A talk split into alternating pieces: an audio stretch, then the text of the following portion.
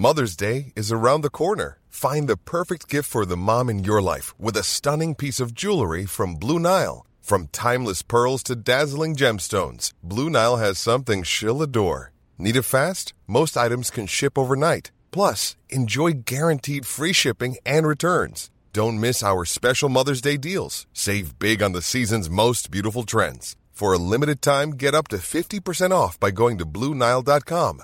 That's Bluenile.com. Hey, I'm Ryan Reynolds. At Mint Mobile, we like to do the opposite of what Big Wireless does. They charge you a lot, we charge you a little. So naturally, when they announced they'd be raising their prices due to inflation, we decided to deflate our prices due to not hating you. That's right. We're cutting the price of Mint Unlimited from $30 a month to just $15 a month. Give it a try at mintmobile.com slash switch. $45 upfront for three months plus taxes and fees. Promo for new customers for limited time. Unlimited more than 40 gigabytes per month. Slows. Full terms at mintmobile.com.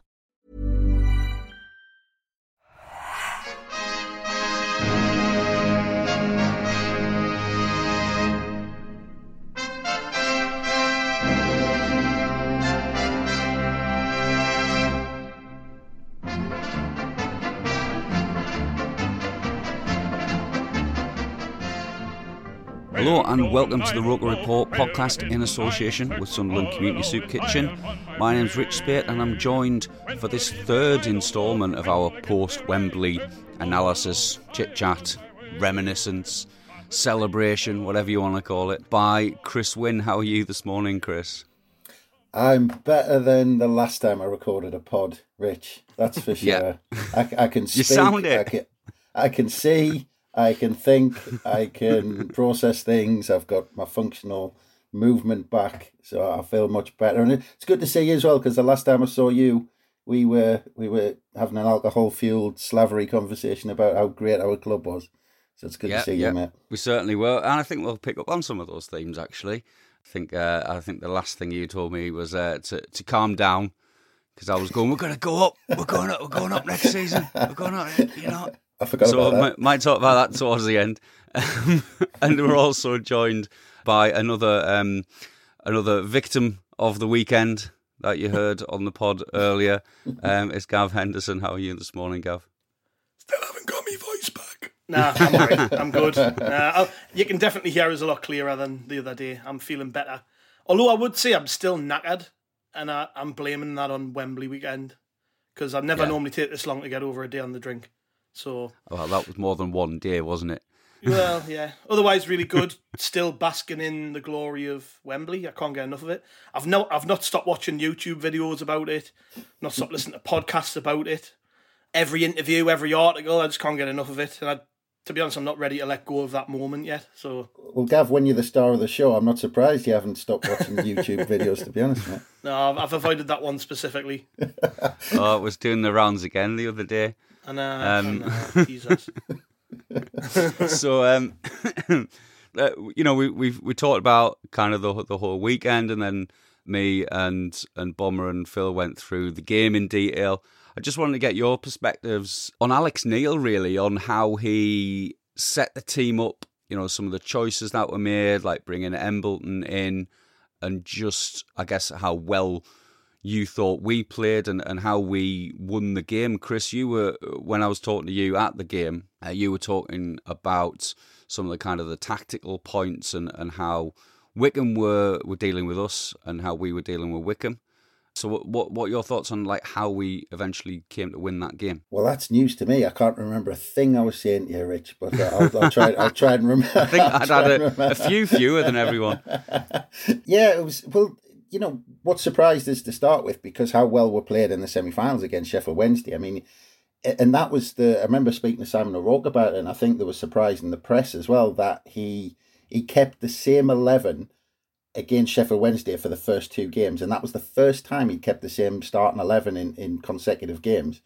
But as I said to Simon O'Rourke, he, he, he had a completely different game plan for both legs, even though it was the same eleven. They played a completely different way, and then and then for the final, you thought, well, since it's worked so well and those players adapted from what an attacking game to a defensive game where they kind of dug in a little bit at Hillsborough, you thought, well, he's just going to go again. He's going to go the same starting 11. Jack Clarke's in such good form. Um, Roberts is in good form. They're just going to go. We, we were talking about in the build up about Clarke and Roberts out wide doing them down the down the flanks and just kind of those two just run, running rampant on the you know with a big Wembley pitch doing their thing. And then when the team was announced and Clarke wasn't in and he, he changed it for Embleton, you thought, hmm, you know, a bit of an interesting one. But uh, but no, it was it, it worked perfectly. I mean, not just because of the, the fantastic goal Embleton scored, and we all you know he's capable of that. He scored a few like that, but the fact that he said afterwards the plan was, and he, you, that obviously, I mean, you heard him at Hillsborough where he says we're going to get back on the training pitch and come up with a plan, and they did, and Embleton was part of that by just keeping the ball, because Wycombe mm-hmm. Wycombe when they get the ball, they they can pump one ball forward and and be in on goal because that's how they play. They just get the ball forward quickly, get the ball forward long. So we needed to keep the ball, and Embleton was part of that. And I think the conversation we were having as well, Rich, was the way they want to get crosses in. You saw every time they got in behind, whether it was Gooch or Cirkin, every time they looked like even a hint of getting in behind the fullbacks, Corey Evans was there. Corey Evans was cleared yeah. that role perfectly, whether it was on the right or the left he just he basically stepped across all the time. So they they doubled up. They couldn't get a ball into the box and get it on Sam Vokes' head, and you can just tell. I mean, we'll, we'll probably come on to it, you know, again and again that Alex Neil just keeps coming up with these game plans, keeps coming up with these tactics that that that frustrated the, the what whichever opposition we had, whether it was the Sheffield Wednesday at Hillsborough, Wycombe at Wembley, it didn't make a difference, and and it, it, it worked perfectly at Wembley. Gav, your thoughts on the way that Alex Neil prepares his team because I saw a, a tweet the other day saying he'd watched 16 Wycombe games in the lead up to this game, yeah. uh, which someone said you wouldn't wish on your worst enemy. Um, and I can certainly agree with that, having watched their uh, semi-finals. Like the the meticulousness of of Alex Neil and that attention to detail and that willingness to change the team. Yeah. Do you think that that has been that kind of the ability to choose horses for courses has been probably the the thing that's marked him out, I guess, above Lee Johnson in terms of what what what we've achieved this season. I think there's a lot to it, but for me, I I, I find that the way he handles himself, the way he approaches games, just everything about Alex Neil is Premier League in my view. Mm-hmm. I, I, I, mean, the the meticulous nature. I use the word meticulous there. The meticulous nature of the way that he prepares for games isn't something you see at this level, and mm-hmm. it's it's that combined with the attitude towards how you approach a game that makes him so good. And i I mean, we were we were told this by Norwich fans, and we were told this by Preston fans that Alex Neil is a very astute manager, and you can get thrown by the fact he's like five foot seven, bald, grey haired, Scottish. You can get thrown by that because for whatever reason mm-hmm. you just don't expect him to be that type of manager. But he's very, very good. And I mean, I, I was happy to have him anyways. But I, I mean, I've grown to love him and I've grown to really appreciate just how good he is over a short space of time. It, it seemed very apparent to me from early doors that he was going to be um, he was going to be good for us, and I'm just glad it came off. You know, for, for me, the way that he prepares for games is is second to none. I mean, you've just said it there. Wick, Wycombe for me, sick. You could probably watch 16 Wycombe games and see the same game plan in every game. They aren't adaptable. They don't change mm-hmm. that much about the way that they play. They've only got um, a very small squad, really, and the players that Gareth Ainsworth recruits to to play in his system it's very specific. You know what I mean? You couldn't you couldn't ask Wycombe, for instance, on you saw this in the game on Saturday, right? They were one 0 down, and his way of dealing with that as the time ticked away was to put three strikers up front, try and occupy mm. the fact that we had, and I, I think it was Gooch for about five minutes of the game had to play centre half basically because they had Hanlan, they had Akinfenwa and Vokes all playing up against the defenders, and their plan was literally get it, launch it, hope to pin us in around the box, maybe get a set piece, maybe get a knockdown. And Alex Neil's way of dealing with that was just to put Callum Doyle on. Luckily, it coincided with the, the second goal. Um, yeah. And that was the thing that Wycombe did in the game. You know, they, they overcommitted going forward and we, we, we made them pay ultimately. But Neil Neil recognised that pretty quickly and he thought, well, even though it's 1 0, I'm going to put a centre half on. Now, in the past, Sunderland managers will have done that and we'd have judged them for it. When, oh, I forgot, how negative is he bringing on a defender? We're only 1 0 up. But with Alex Neil, you know exactly the thought process that's gone into everything that he's doing. And to me, I just I just think he's um he's a cut above and we're starting to I think we're recognising that more now the game's finished in uh, right across the board in some of the players that we signed in terms of you know Alex Pritchard and stuff. There's uh, Danny Batth, for instance, going from being one of Stoke's top earners to coming here on a modest wage just to drop to play football for us because all of these people came to Sunderland having been sold on the idea we will go up this season and next year will be a very solid championship team. And for me, that is what cuts him apart from the rest is that he isn't a League One manager. He knows he isn't. He said that he said as much after the game, didn't he? He said, "I yeah. didn't want to come here and manage in League One." So to him, he had to get out this season. I think we would have lost him personally if we didn't get promoted. I think he'd be gone oh, this yeah. summer. Yeah. And um, just just yeah, overall, he's a, he's a top class manager who we're very very lucky to have. Just to build on that that point, Gav, you were talking about on how he handles himself. I was, uh, you know, I was so impressed before in the build up to, to Wembley, just on how he was kind of low ball in the game. And I, I know it sounds, mm-hmm. and he was obviously doing it in the press conferences. You know, the press obviously wanted to build it up.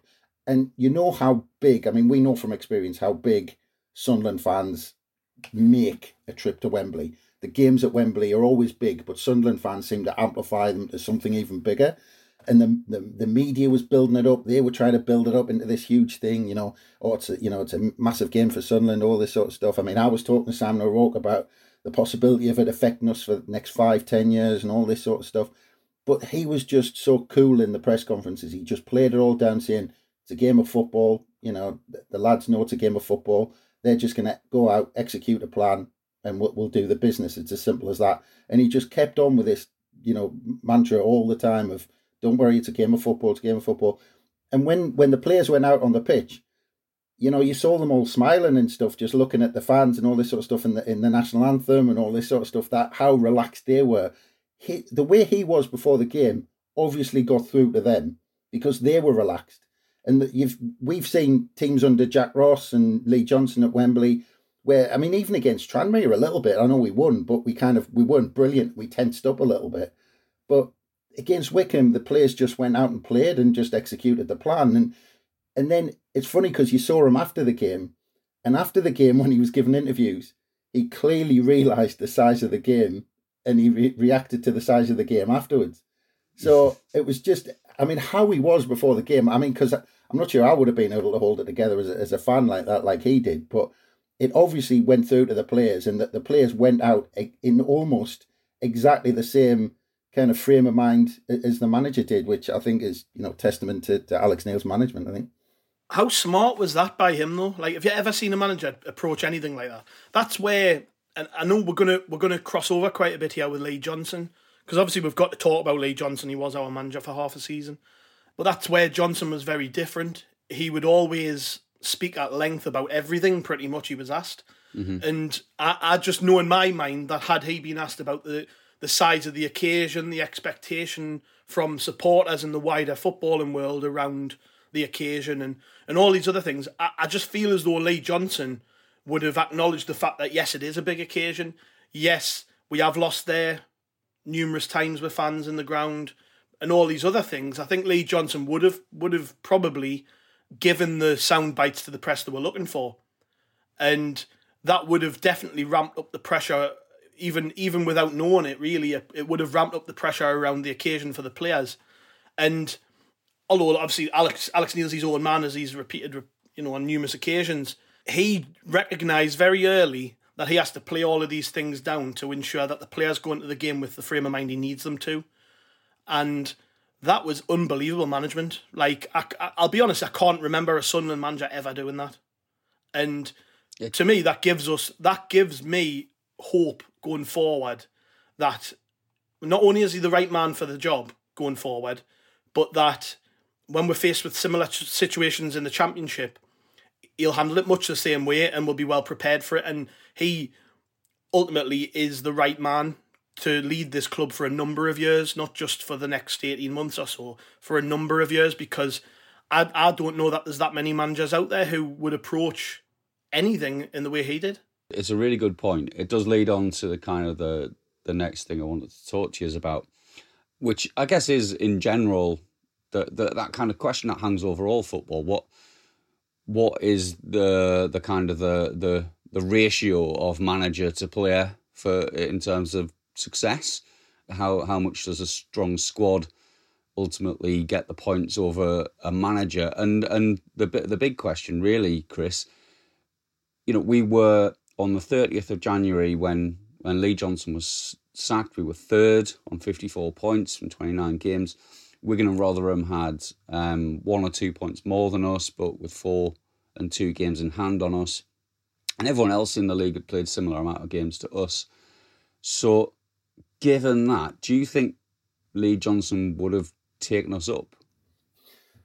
That's it. I know it's a counterfactual, isn't it? It's a really difficult one, it, but it, it is. But I, I think I think under I think under Lee Johnson we'd have we'd have ended up in the playoffs, and mm-hmm. after that, I think the playoffs are such a lottery that I think it would have depended on on our form going into it because the the, the problem is it took it, it took Alex Neil to go what was it I think well we ended up going 16 so what's that 13 unbeaten at the end of the season just to make the playoffs and we only we only mm-hmm. secured that on the last day of the season but that was that was because of um you know Lee Johnson was sacked after Bolton and then after that we we got beat off Doncaster got beat off Cheltenham drew against Wimbledon got beat off MK Dons and then drew against Burton so we didn't win for the, the five games following that Bolton game. So it put us in a position where actually because everyone was in such good form, the you know, the Plymouths, the the um the Sheffield Wednesdays, all of those guys were, were in such good form.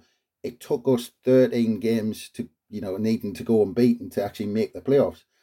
But I, mm-hmm. I don't think because of the turmoil, and I think again, I mean, uh, go back to Simon O'Rourke, what he says that the way that we dealt with the Johnson leaving in the build up to that Doncaster game and the Cheltenham game. You know, I, I think he hit the nail on the head where he, if you're lining someone up, you line someone up. I know it doesn't sound great and it might not be the best kind of the moral way to, to, to do it, but if you know we lined him up and went into the uh, the Doncaster and Cheltenham game with Lee Johnson in charge, we probably would have gotten at least four points in those games and maybe not needed to to go on that run of 13 unbeaten to make the playoffs. So I still think if, if Lee Johnson had stayed, I, I still think we'd have made a playoffs. And with the playoffs, who knows? Because you know, a, a, red card or a you know goal off somebody's backside or the back of their head or something like that, anything can happen in in the playoffs.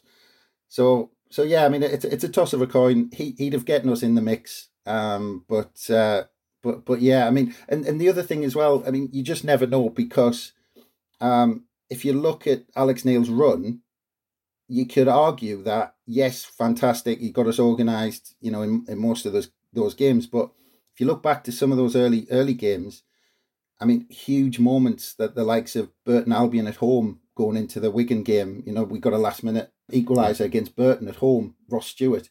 If we'd gone two straight defeats in Alex Neil's first three games, because he drew against Wimbledon, and then if he'd got beat off MK Dons and Burton at home, two straight home defeats going into that Wigan game, so that, that Ross Stewart goal against Burton was absolutely huge. And then you talk about the look, the little bit of luck that you need on the way. I mean, it, it was like going into the playoff final, something like 40% of all goals scored under Alex Neil came in the last 10 minutes of the game. So you're talking about those little bits of luck here and there that you need. I mean, you mm-hmm. can do you can do all the organisation you like, but you know sometimes you just need those those moments to go the, the right way. And and under Alex Neil, it did. And by the end, and I think I mentioned this going into the, the, the playoffs, that we'd done it so many times that it clearly wasn't a fluke. Alex Neil's trained these players to, you know, doesn't matter if we're 1 1, 1 0 down or whatever going into the last few minutes. You know, you can grab a goal, you're good enough. So it clearly wasn't a fluke by the end. But, uh, but yeah, I mean, to, to answer your original question, um, he would have gotten in the playoffs, I think. But after that, it's a toss of a coin. Gav, do you have a view on uh, whether we would have still gone up? My thoughts are just kind of reflecting on what Chris said. I think we we could well have still gone up, but it would have been a very different path. I think yeah. that if we got in the playoffs, it wouldn't have been, you know, conceding one goal in three games. No. Um, and scoring, uh, sc- not scoring that many and not conceding that many, it, it would have been a little bit more hairy, and maybe we wouldn't have been uh, quite so uh, confident going into that final. I remember saying when when he was appointed a couple of times that I just felt more confident that if we did end up in the playoffs, which at the time I'd sort of resigned myself to, that I was more confident of us navigating through it with Alex Neil than I would have been with Lee Johnson. That's mm-hmm. not to say Lee Johnson wouldn't have won the playoffs. I just felt, even at the start of his reign, that we were more likely to get promoted with Alex Neil through the playoffs than we would with Lee Johnson. Ultimately, that's what happened. And you're right, there were a number of occasions like the Burton game, you know, all those last minute goals and stuff where results could have been very different had it not been for a key moment in the game later on. But I just don't feel in my heart of hearts that Lee Johnson would have would have beaten Wycombe, for instance. I just don't. Mm. Even though he, he managed it in the league, I'll, I'll go back to what I said before. I I just I don't feel, and I could be wrong. You know, there's no way of actually measuring this. But I, that's I, counterfactual, isn't it? Yeah, but I, I just I don't think we'd have approached the game in the same way. I think mentally would have been very different. I think the side would have looked very different. Um, you probably would have had a, a very different looking defence. You know, Dan Neil probably would have featured a lot more through the season than he has under Alex Neil and things like that. And like I say, that's not to say that Lee Johnson wouldn't have got us promoted, but like the question I asked myself, even right at the start of, of Alex Neil's reign, was do I think we'd have a better chance going up under Alex Neil through the playoffs? And that I, I said even then yes, and I I presume that's the question the club asked themselves when they sacked Lee Johnson was deep down, do we really feel as though this guy's going to get us promoted? If it comes to it and we don't finish in the top two, is he the manager to navigate you through the playoffs? And ultimately, you know, there's there's no way of actually judging that. But I think I, I, I can't speak for all of us. I can't speak for every Sunderland fan, but I felt a lot more assured having heard Alex Neil's crack the first couple of times that we heard from him that he would probably be more likely to get Sunderland up through the playoffs. And I, I guess it paid off in the end. Just to throw a question at you two. Do you think the biggest difference between Lee Johnson and Alex Neil was that Lee Johnson had a plan and a way of playing that didn't really consider the opposition. He just stuck to his guns and said, We're going to play this way. I don't care who we're playing.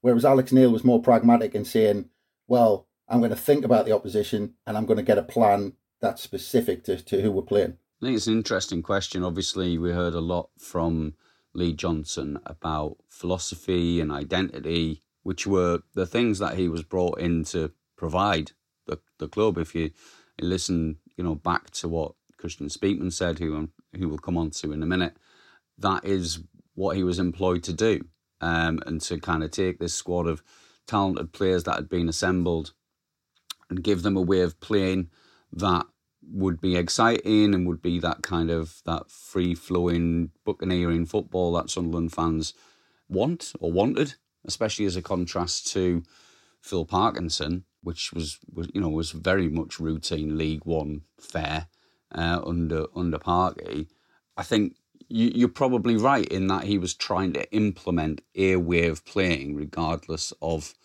regardless of the opposition, regardless of almost the circumstances. And and I think when it came down to it, and when it when it started to fall apart, it was regardless of the personnel.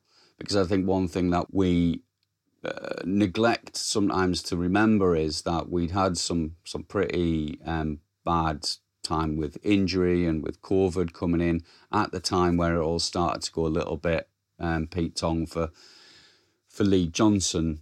You know, losing key players, he kept playing in the same way, and yeah, I don't think Alex Neil would have. I think he, he very much a kind of a horses for courses, Gav. Yeah, well, I mean, I'm just looking back through the the league positions that we had throughout the season, and under Lee Johnson, bar very early on when we lost to Burton in August, um, we were never outside of the top six under Lee Johnson. So, you know, we probably are doing him a disservice in, in some way by saying you know, maybe we wouldn't have got promoted under him because the evidence was when he was our manager that we were in and around those top six positions pretty much, you know, consistently from when we beat Wycombe in August and went top, um, we fluctuated between sort of first, second, first, second, and then we, then we, uh, as we came into that that end of October slash start of November period where we lost a, Ro- a Rotherham and, and Sheff Wed, and then lost in the FA Cup to Mansfield and, and so on and so on. That's sort of when the, the buffers hit and people started to doubt him. Even then, we were still fifth, sixth in the table. Then we picked back up around the start of the year. We went back to the top of the table. And then by the time he lost his job, we were third. But going into that game against Bolton, where we lost 6 0, we were second. And that was when we beat Sheff Wed on the 30th of December, it was 30 days or so, I think, uh, before yeah. he lost his job. And we were top of the table then. So it, I don't think he was being judged specifically on, on results, on, well, sorry, not just results, but the position we were in the table the position we were in the table was great. Like if on paper that looks great. Obviously there were there were underlying issues there, and they felt they needed a specific type of manager to take us to the end of the season because Lee Johnson, on the evidence of it, was doing a fine job, but you know it it wasn't obviously just about where we were in the table. It was about where are we going to be in a month, in two months from here. Then I guess we need to talk about Kristjaan Speakman. Um, you know, if we're giving credit to the club for, for making the right change eventually. All right, there was that there was those two games that interregnum, I guess, between the two managers, which we I think I think universally think was a bad move and probably cost us any chance of, of automatic promotion. Kristjaan Speakman as sporting director, you know, it, it was his call. It's that underlying data that he was talking about um, as to why Lee Johnson was was removed from the post. Gav, I just wanted your perspective really on, I guess, Speakman's performance overall, both in terms of making the right call around Neil, but also the recruitment, which was clearly not driven by uh, Lee Johnson over over the January period in particular, um, and whether you think that overall he he's he's he's done his job. He's he's achieved his goal, and and we should stick with him. There's a really good piece up on the site, a roundtable piece, just specifically looking at this uh, topic around Speakman and whether we think he did a good job, which people can check out. But from my perspective, in that piece, I, I said that I'm a little bit, I feel a little bit reluctant, and I, I can't really explain why, but I feel a little bit reluctant to go all in and say, yeah, he did a good job this year, or or even the other way. I'm just a bit on the fence still and that's strange because ultimately the the decision to to change the manager paid off. Um, I think t- to be fair, I'd be wrong to expect a flawless job from Kristjaan Speakman because we're all human, we all make mistakes, and there's definitely been some mistakes. And ultimately, the goal was to get promoted, and we've been promoted. Um, I just think that there were some hairy moments that could have been avoided and those hairy moments worry us. I, th- I think if we hadn't have been promoted, we'd probably be sat here now talking about needing a change in that position, in that sporting director position. I don't think fans would be particularly enamoured with, with him staying around. So that's the fine line that we're walking here is that ultimately the way that we got promoted has probably saved his skin. But the, the decision to change Lee Johnson, that's multifaceted, isn't it? Because ultimately, who really pushed for that change? Was it just Speakman? Was it Kirill? Was it other people behind mm. the scenes on the board? Was it was it was it the likes of Charlie Methven and Stuart Donald as some people mooted that they were still having a say in proceedings? We don't know, but I guess because we don't know, we can only assume that him as the sporting director, that decision fell on him. And I guess you could say it worked. You know, I don't think I remember when I heard the news that Lee Johnson had lost his job. I was actually surprised. I was at Bolton the day before, and the it was mm-hmm. terrible. It was the I think as results go, that's the worst result in Sunderland's history. To lose six 0 in the third tier against a, a, team who I think at the time were maybe fifteenth or sixteenth in the table. That th- th- there's never been a worse result yeah. in our history. Ultimately, so I wasn't surprised when Lee Johnson lost his job, and Kristjaan Speakman if it was Kristjaan Speakman who pushed for that change, he had big balls to make that decision. And you've got to say it, it, paid off. But there were other things, weren't there, involved in this? I mean, there was the whole scenario with Jermaine Defoe signing, and the word we were getting back was that Lee Johnson didn't want Defoe, and other people at the club did. And it was no coincidence that once Lee Johnson was gone, Defoe was signed pretty quickly. You know, and and we know how that turned yeah. out. He lasted what six weeks, and then he decided to retire. Other things such as some contradicting interviews he did during the season, which didn't really help him. He'd have probably been better off staying quiet. But then there's the positives to it. I think I think ultimately the recruitment this year was very good. Best recruitment we've probably had in since we came into League One. But again, how much of that is down to him? Stuart Harvey's came into the club, is the head of recruitment. I don't know if that's his official title, that's basically what he does. And ever since he's came in, we've made some really astute signings. I think the, for instance, getting Alex Pritchard to come and play in League One was a big one. But I think even Pritchard himself said that it was mainly down to Lee Johnson that Johnson told him, "I'll make you fall back in love with mm-hmm. football," and he came to Sunderland on that basis. Um, Danny Batth coming from Stoke on 25 grand a week as one of their top earners to play for Sunderland on six grand a week and to become a very important player for us as the season grew. Brilliant piece of business. Getting Patrick Roberts to drop the League One when he's got experience of pretty much every decent top league in Europe, it seems, and playing in the Champions League with Celtic and so on. That was a great piece of business. I think ultimately the business we've done this year has been very good, you know, at different parts of the season.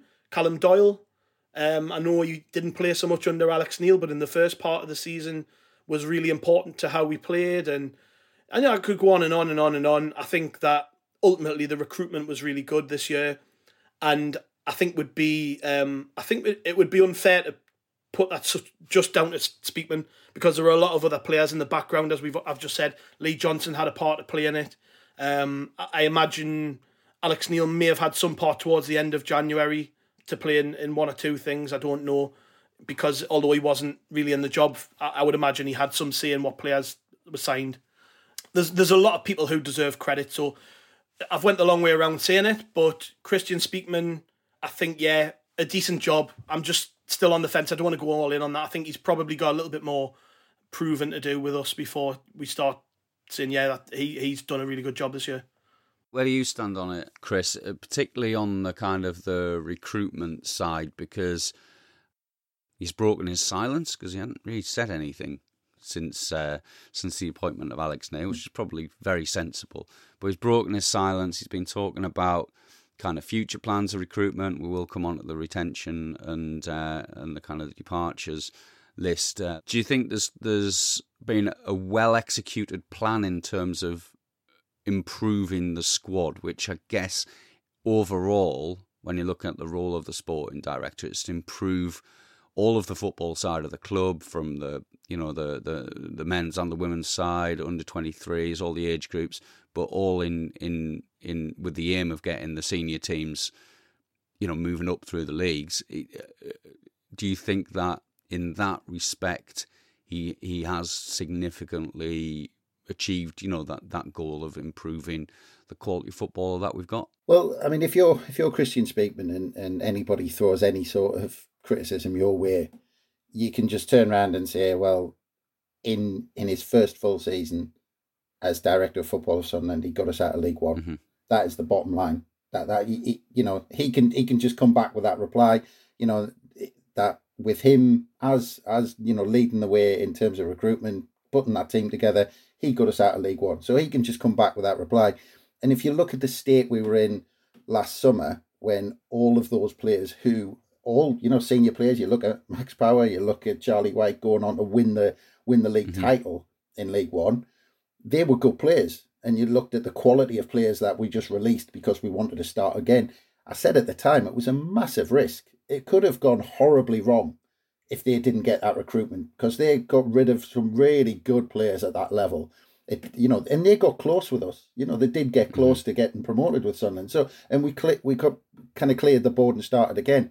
So, if you look at that, as, as Gav said, that that recruitment last summer, and not just to, you know, he didn't go out and go get specialised League One specialists. He got a, you know, that he got young players, not just from this country, but from around Europe, where and I think I said at the time we we had like a squad of 21 players. And if you looked at that squad, like seven, really seven of that, so a third of the squad were playing their first full season Saturday, Tuesday, Saturday, hmm. Tuesday mm. that they'd ever played in their careers. So that that was a massive risk he took. Something else that we haven't really talked about with when we talk on the subject managers, the length of time it took from sacking Lee Johnson to appointing Alex Neil. That's another thing I think slightly taints the, the, the overall perspective on Speakman is that it wasn't very clear who they wanted to replace Lee Johnson with. Ultimately, was it? No. Well, I think I was go- I was going to come on to that because they, they, you know, he, he he turned that squad around in the summer, and then and then you know he he obviously turned you know in January he had the whole Defoe thing, which you can put as a as a bit of a you know negative against his recruitment and all that sort of stuff that they went all out. But I'm I'm not hundred percent sure that that was completely Speakman. Like like you said, Gav, there's other people involved, and the profile of the club is a, is a different matter, you know, as well as what players you bring in. So I mean, there was that. But like I said, the whole recruitment, getting rid of Lee Johnson. I mean, like I said, what, what Simon O'Rourke said after, you line people up. If you're going to make the change, you line it up. You know exactly what's going to happen next. You don't you don't get rid of a manager and have a free for all and then lose two games while, while in the process. But like I said, the the the thing that now kind of concerns me is they've gone down the before they went down, down a route of Kristjaan Speakman work with Lee Johnson. Lee Johnson for me is a type of you know he's that one who, who you can describe as a as more of a first team coach than than a manager. I look at Alex Neil and I think he's a manager. I look at Lee Johnson, yeah. I think he's a first team coach. That's why they went for Lee Johnson because he's working with the director of football. And you saw last summer with the the photographs of the two of them together, you know, thumbs up and all this sort of stuff in the office. Well, I don't think Alex Neil's not going to be like that. Alex Neil's going to, he knows the players. He's been there and done it in the championship. He knows what players he wants. And if Kristjaan Speakman tells him, we're going down this road to get this, this sort of player, and Alex Neil doesn't think that's going to work in the championship, there's going to be a clash there. Yeah, and I think ultimately the, the manager has to hold the sporting director accountable as much as the sporting director holds the manager accountable. And I think you're, you're, you're more likely to get that with the relationship between Neil and Speakman than you are Johnson and Speakman. Johnson was very much happy to be at Sunderland, happy to work with the tools he's got at his disposal, which to a degree works. Certainly in League One, that'll work. But when you're a club looking to make the next step up, I think your manager needs to have a little bit more about them and has has to be able to go into these meetings with the sporting director and lay down a marker and put his foot down and say, "No, I'm not having that. I'm not having that. I'm not having that. This is what I want. This is my idea." You know, and I'm sure Lee Johnson will have had them conversations. But as the as the Defoe scenario showed hmm. us, he lost his job when it came down to that. He didn't agree with the signing of Defoe, and he lost his job, and we signed him. Now, when faced with a similar situation would it would that would that occur with Alex Neil? I'm not so sure. I think if anything, he would walk away. He would walk away if he didn't feel like he was getting what he wanted. And they know that, and that makes him very valuable to us because he'll get a lot more than perhaps other types of managers would when it comes to negotiating what he actually wants, particularly next season in the championship. He's going to want a certain profile of player. He's probably going to want to bring in players he's worked with before, which doesn't suit the Speakman model whatsoever. Yet I think he'll get his own way purely because he now holds all the bargaining chips, doesn't he? He is the man. He's just got Sunderland out of League One. They need to back him, and that's where the relationship really interests me. I, I mean, I, th- I, think on the face of it, it's safe to say they're very different types of people, aren't the Kristjaan Speakman and Alex Neil, and maybe that's not such a bad thing. Yeah, but but they've made it easy. I mean, Speakman came out the other day, and it was like, uh, you know, he kind of waved it past to talking about Alex Neil's contract and saying, well, yeah, he's on a rolling contract till till February. And the the scenario that you've just described, Gav, the rolling contract makes it easier for him if something isn't quite right or he doesn't like something, especially while he stocks high, just to say, right, well, there's clubs out there in the championship, right? See you later. If we, you know, we disagree on that. It's not the way I want to go, so so I'm off. And the the rolling contract yeah. makes it easier for him just to say, right, I'm away. We don't really need to tie anything up. I'm off. And by the way, and likewise, Chris, just adding on that, it means if things go pear shaped, which they often do with managers, even ones that have been successful, it mm. makes it very easy for the club to cut ties and it doesn't cost them a lot of money. I know we, we ultimately that's looking very short term, but it's entirely possible that we get to October, and November, and things have took a downturn it's entirely possible. We've been Sunderland fans for long enough. We've seen it happen. We've how many times in the Premier League did we think we got it right with a manager, and then by October, November, they were out of a job? You know, it it, it happens in football, and when I, I saw a few people grumbling about the whole the contract situation with Alex Neil and how the length of the deal and stuff, and to me. I don't think it's necessarily a bad thing the way that they've structured it. If both parties are happy, if the club are happy and Alex Neil's happy with the way that his deal works, then let them crack on because you know I don't always think giving a manager three four years keeps them hungry anyways. To be honest, it, it's, a it's, it's a comfort blanket. They know if they get sacked, they've got they've got money coming to them, etc. etc.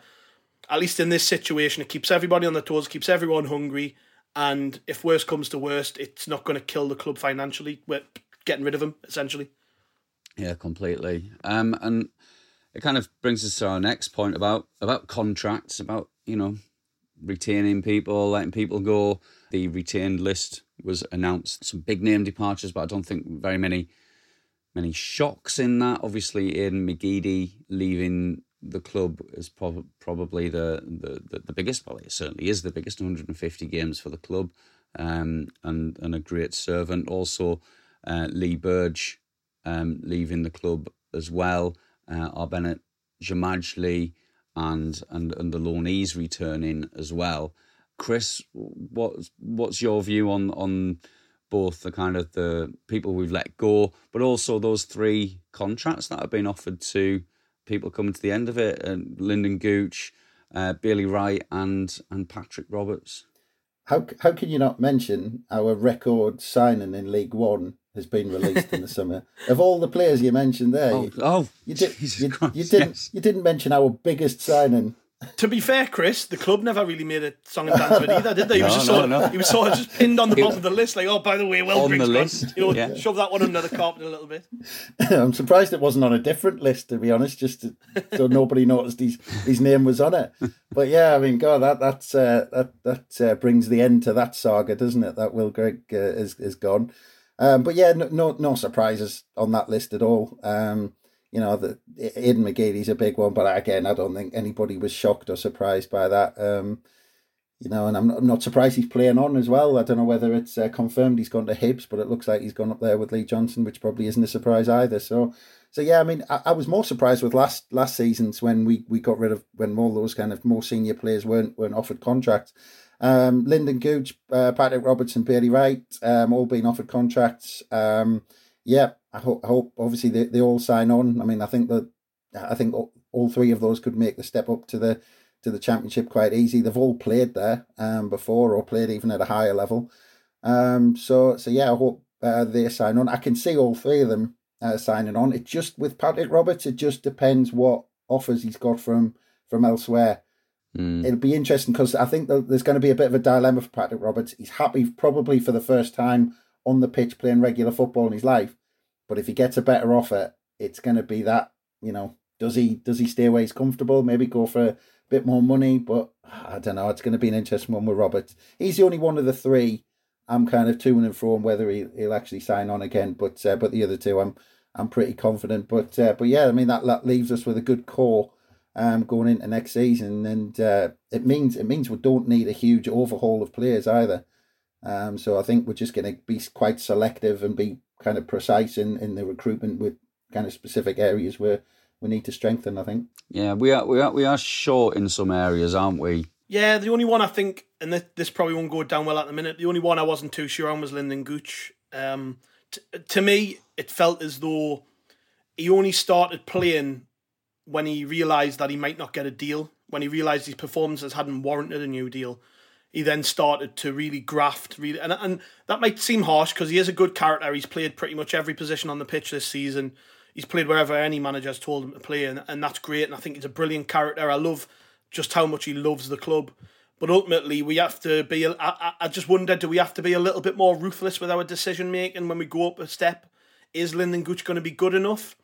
Time will tell. He can play a couple of positions. You know, as a backup player, he'll be fine. I think.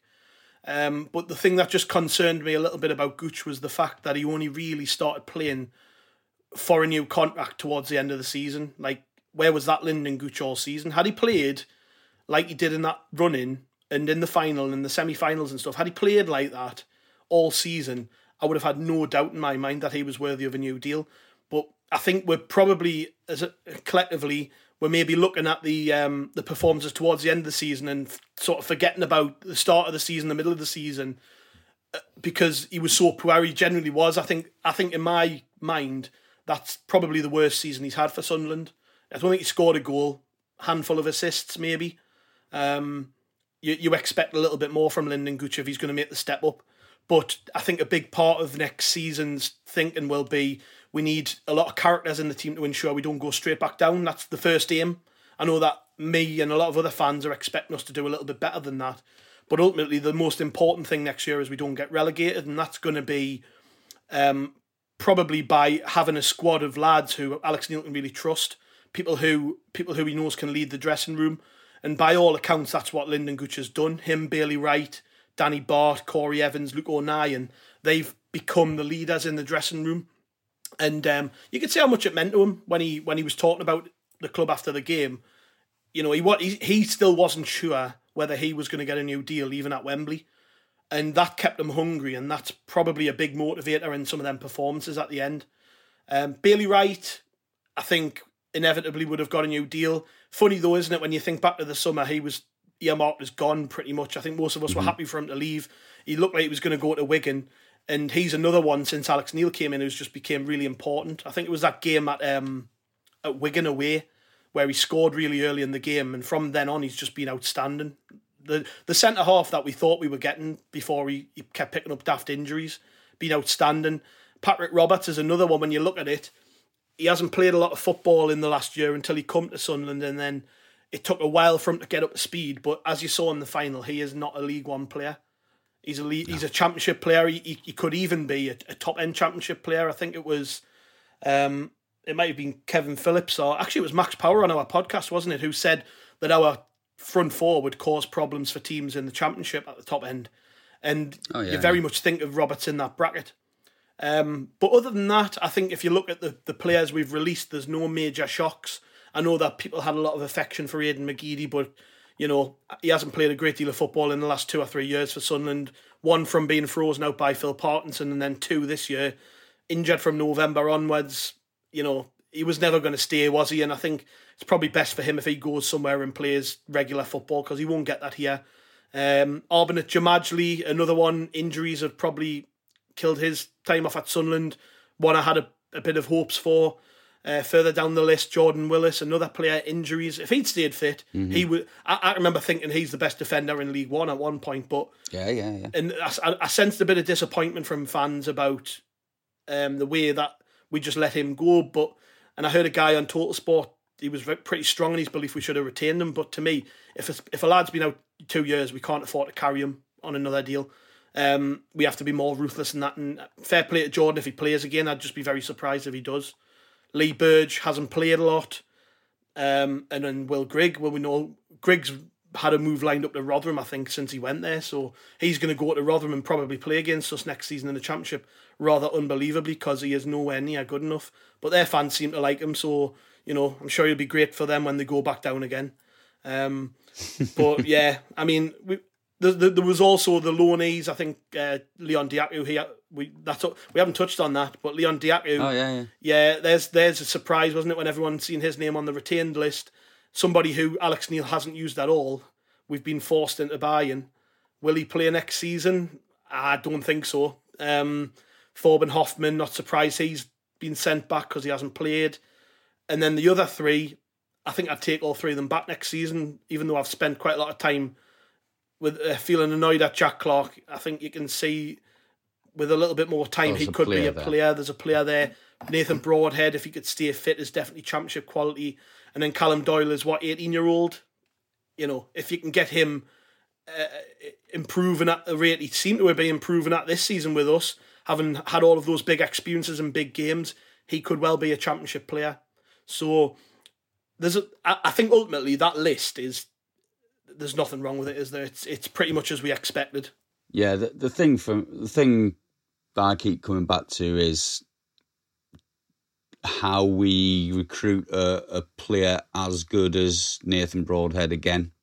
Um, are there are there that many players at Premier League clubs who who who who are looking for a loan move, or that we could pick up on a free from elsewhere, or, Mm. or or we could spend some money on who've got quite that kind of level of football intelligence and all round forward ability that that Nathan Broadhead does. Because I think he's just been such a a revelation when he's been on the pitch.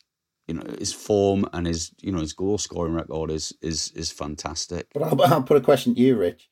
With his with his injury record this season, would you risk spending quite a decent wedge of money on getting him permanently? Because you know you're taking a massive risk there. Do you do you go for someone who's maybe not as good, but it hasn't got that injury with you know hasn't got that record with injuries, and he's going to be fit for a full season? If you're going to take the risk and spend uh, money on getting another striker permanently, because that that's one area we need to strengthen. We've only got Ross Stewart to, to bang the goals in up top. We need another striker. If you're going to go out and get I think we'd- Broadhead, it's a massive risk if you spend a lot of money on him. I think we need another two at least. Yeah. Forwards for for for a championship season. I think it's obviously it's it's going to be a calculation that you know we don't have all of the information on, um, in terms of like how how recoverable that that recurrent hamstring injury is. Obviously, he's had to pull out of the Wales squad again, which is which is I'm sure a huge disappointment for him. But for for me, you know, we we've seen player like Alex Pritchard, who's who's had his injury issues, um, Corey Evans as well. Once they once they are fit and, and up and running, have really been able to show their quality for us. So I don't think injuries should preclude the a, a transfer and even putting some money behind it. But I do think obviously the medical staff are going to have to be really um, careful about it, and I do think we need somebody else as well. I do. I think we need three, possibly four options up front uh, across the championship season. Gav, Yeah, I w- just on that point you made before, Rich, when you said is you know is it easy to basically sign a player as good as that? I would say it is because if you look at if you look at Nathan Broadhead's record before he came to Sunderland, he'd scored two goals for Burton Albion the season before the one we signed him in League One. Hadn't featured really for Everton at all, so he came out a bit of left field. I don't think any of us really knew much about him, and he did really well. And that just shows that these players do exist if they're given the opportunities. Um, I think one thing I would say is that the Championship's a very different league. Obviously, Ross Stewart is built as a lone striker. We're going to need we're going to need two strikers. Um, but I just wonder: are we going to be looking more at the caliber of an Alex Pritchard, of a of a Danny Batth, when it comes to recruiting, than we are maybe these young kids from academy sides? Now we will, I would imagine, sign players from the the twenty three sides of the Premier League clubs or sort of players on the fringes of Premier League clubs who are, are willing to make the step down to come to a big club in the Championship, which is what will be. And I think we'll probably find it a lot easier to recruit players than we have in the last four seasons, undoubtedly, because you don't have that risk of League One football hanging around you. So I, I think we, we are probably more likely to go out there and even look at Premier League clubs or teams who've just been relegated from the Prem or teams in the Championship who have had big budgets in the last three years and now no longer have parachute payments, i.e., a Stoke City, like we did with Danny Batth. You know, they don't, they are not, they're no longer propped up by parachute money. They can't really afford to pay these lads the big money that they have in the last three years. Stoke can afford to pay anyone anything. They've got they've got the, the owners behind them who You- can just you- yeah, but then pump there's money in. But then there's FPP, isn't there? And Well, financial yeah. fair play. Sorry, and and you look at the way that we recruited, say, Danny Batth, who was a regular in their team, but one of their top earners, and they had to get rid. What I'm saying is, is that there are there are options there now that weren't there before, maybe, and. I like you, you can you can look at some of those teams that are either around the bottom end of the prem or the teams who've just dropped out, and they've got players that they need to cut cut loose who are on big money. And I think that's maybe where we can swoop in, like we did with Pritchard, like we did with Roberts, where these players are expendable to some of these clubs, um, and we can maybe cut a decent deal for some good players. Yeah, and ju- just on that, Gav, I mean, I think they'll have learned a few lessons this season. You know, taking players from academies and bringing them in on loan. I mean, you mentioned Callum Doyle. Callum Doyle looked like a world beater at the start of the season. He looked absolutely fantastic. We we were all saying, well, how can you drop him, 17, 18 year old and all this sort of stuff. And I remember saying that I can't, I, I, I didn't think that Man City would want him playing 46 games this season. And in the end, you could see him burning out after kind of 20, 25 games that he was kind of struggling. So I think they'll have learned a lot about whether to take players from academies and 17, 18 year olds and all of that sort of stuff versus the players you're you're talking about, Gav. So hopefully this season for Speakman and the recruitment team, it's been a bit of a learning curve and and we'll get it right this summer. Yeah, the other thing from the retained list was the release of quite a significant number of um, the under 23 squad and, you know, a lot of players who we thought might have a ha- have a chance, people like Tyrese Dyce, people like that, um, who, who haven't been kept on. Um, and so it's going to be a really busy summer actually across the whole across the whole club, across all the different squads as well. Because I know there's you know there's, there's going to have to be movement in the 23s in the women's squad as well. They're going to be bringing in new players and and you know trying to develop all aspects of the football club. Gav, do you want to come in for one last? Yeah, point? yeah. Just on the 23s, Rich. I think now we've jumped up a league. It changes how how that sort of works, doesn't it? One we probably have a bigger budget to recruit better players. Two, there's probably going to be less room in the senior side for young lads to get a chance, unfortunately. Um, and three, we just I think we've had to be more ruthless. We've probably had to look at lads like Patrick Almond, who a lot of us thought might make a step up and Mm-hmm. and so on, and thought, well, maybe you know now we've jumped in the league. Are these lads ever really going to be the championship players? Probably not. Probably for their benefit that we let them go. You know, Tyrese Dyce, Will Harris, these these lads who have probably stood out a little bit more. They're ultimately not going to be good enough for where we're going. So it's best for them if we let them go. And I think the approach from the 23 side of things now is probably to just progress the, the under 18s players into the t- 23s and and maybe see if we can get some of the better players out on loan as well. Um, so that's that's maybe where they're looking at. I think that retained list might have been a little bit different had we not got promoted. There might have been one or two that got an extra year, so they'll be feeling a little bit hard done by. But I think, like I said before, ultimately it's not a great surprise. And really, when you look at the performance of the 23s this year, it hasn't been good enough. They've lost too many games, and you know they're going to be looking at that and thinking, yeah, we need we need a reset in the summer. So best of luck to those lads. Of course, they're going to go and probably play senior football somewhere else, and I'm sure they'll be back to haunt us if they're any good. Absolutely. I got like John Egan kind of Yeah. uh, going through my Mika head at the Mandron. minute. Like, Mandron was the one I was thinking. of. yeah, yeah. Um, so, um, thanks to you both for your time this morning. It's been No a long problem. one, but uh, plenty Rich. of positive stuff to talk about. Um, plenty of positive uh, things on the rokerreport.com website as well. Loads of interesting articles, analysis, uh, some views from fans as well about their experiences at Wembley. So keep those coming in because they're really lovely to read, actually, and and and and, and kind of re- really emotional and some great pictures out there as well. So keep sharing your stuff from Wembley. Let's keep this positivity going. Uh, let's keep the momentum going over the summer. I'm sure we'll be back with another pod soon. So thanks a lot for your time this morning, Chris, Cheers, Rich. Enjoyed it. and cheers, Gav. No bother, mate. Thanks. And we'll speak to you soon. Sarah.